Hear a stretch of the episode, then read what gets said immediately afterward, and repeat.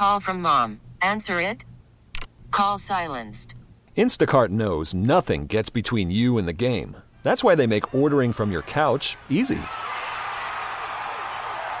Stock up today and get all your groceries for the week delivered in as fast as 30 minutes without missing a minute of the game. You have 47 new voicemails. Download the app to get free delivery on your first three orders while supplies last. Minimum $10 per order. Additional terms apply. We really need new phones. T Mobile will cover the cost of four amazing new iPhone 15s, and each line is only $25 a month. New iPhone 15s? Only at T Mobile get four iPhone 15s on us and four lines for 25 bucks per line per month with eligible trade in when you switch. Minimum of four lines for $25 per line per month with auto pay discount using debit or bank account. $5 more per line without auto pay, plus taxes and fees. Phone fee at 24 monthly bill credits for well qualified customers. Contact us before canceling account to continue bill credits or credit stop and balance on required finance agreement due. $35 per line connection charge applies. Ctmobile.com. Local people, local stories. This is the All Local from 1010 Wins. I'm Linda Lopez, and here are today's top local stories. The NYPD sergeant who threw a cooler at a man fleeing a drug bust in the Bronx, which led to the man's death, has now been arrested and charged. Sergeant Erik Duran is charged with hitting the suspect, Eric Duprey, with the cooler back in August in the Kingsbridge Heights section of the Bronx, as Duprey tried to flee the drug bust on a scooter. The impact of the cooler knocked Duprey off the scooter, and he slammed his head into the ground, and his death was ruled a homicide. The NYPD suspended Duran right after the incident took place. Duran was charged today with criminally negligent homicide and assault. New York City Council Speaker Adrienne Adams is among those rallying outside City Hall this morning in support of the police transparency bill known as the How Many Stops Act. The bill, which would require police officers to log all encounters they have with suspects, was passed by the council earlier this month, then vetoed by the mayor, who says it would bog down officers in paperwork and make it harder for them to do their jobs.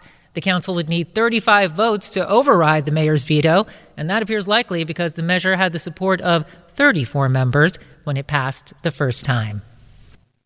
Immigration advocates are rallying outside the Capitol in Albany this afternoon to call on lawmakers to step up with more funding to help the asylum seekers who have been arriving in New York. New York Immigration Coalition, Coalition Executive Director Murad Awawdeh spoke to 1010 Wins. We want to continue to push. Um, we're also having our press conference uh, today, um, but we're also meeting with uh, dozens of legislators from across the state of New York, with over 200 of our member organizations that consist of the New York Immigration Coalition. The coalition is calling for $150 million in state funding to help asylum seekers pay for legal expenses, plus more funding for language services and investment in voucher programs for housing. An apartment building fire is under investigation today in Harlem. Officials say the flames broke out at about 10 last night on the 16th floor of a building on Lenox Avenue and 146th Street. And in the end, two people were left injured. There's no word yet on their conditions or the cause of the fire, but the FDNY says an e bike battery was found at the scene. Meantime, at least six people Three of them, firefighters, were injured in a fire overnight in an apartment building on Boynton and Watson Avenues in the Soundview section of the Bronx. Fortunately, all of the injuries are said to be minor, but unfortunately, it appears the fire left as many as 50 people out in the cold. The NYPD and Columbia University are investigating reports that pro Palestinian student demonstrators were sprayed with some kind of foul smelling chemical during an event last week. In an email to students and faculty, Columbia's provost said those behind the alleged spraying have been barred from campus pending the results of the investigation. At the same time, he called the incident deeply troubling and said that Columbia condemns, in the strongest possible terms, any threats or violent acts directed at community members.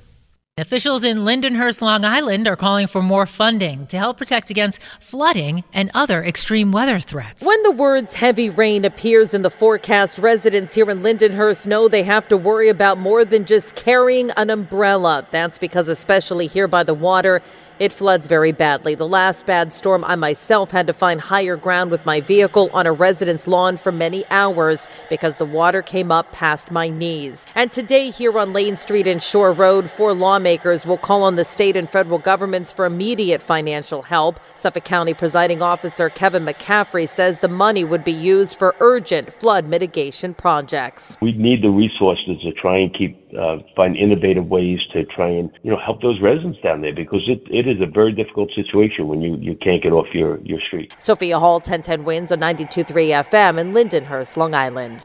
Disgraced former Congressman George Santos was back in a Long Island courtroom today to face federal fraud and money laundering charges. He's accused of receiving COVID unemployment checks that he didn't qualify for, lying on his financial disclosure forms in Congress, and stealing thousands of dollars from campaign donors.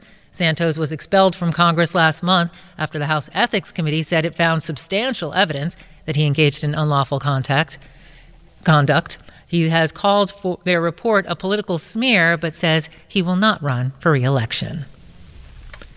Well, it looks like the long run is over for a historic movie theater in Ridgewood, New Jersey. Like so many other venues, the Warner Theater struggled during the pandemic, and its owners, Bowtie Media, say it never recovered and is no longer viable at its current location. So this Sunday's showings will be its last.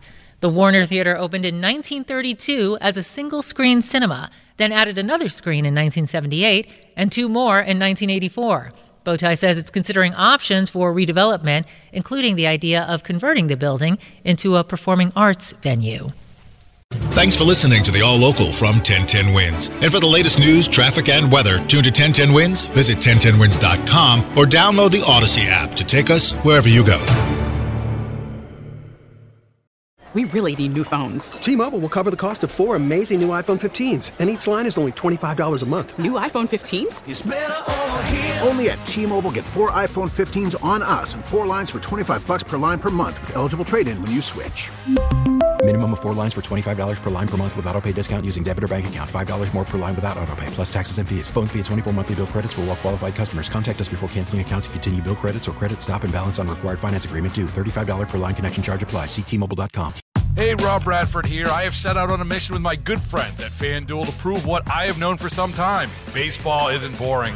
Now I have a daily podcast to prove it with some of the most notable people in the baseball world screaming baseball isn't boring from the mountaintops or at least agreeing to come on our show. Players, managers, GMs, and yes, even the commissioner of baseball, Rob Manfred. It has been a constant wave of baseball's most powerful voices. So join the revolution. Subscribe and soak in Baseball Isn't Boring. Listen on your Audacy app or wherever you get your podcast. You'll be glad you did.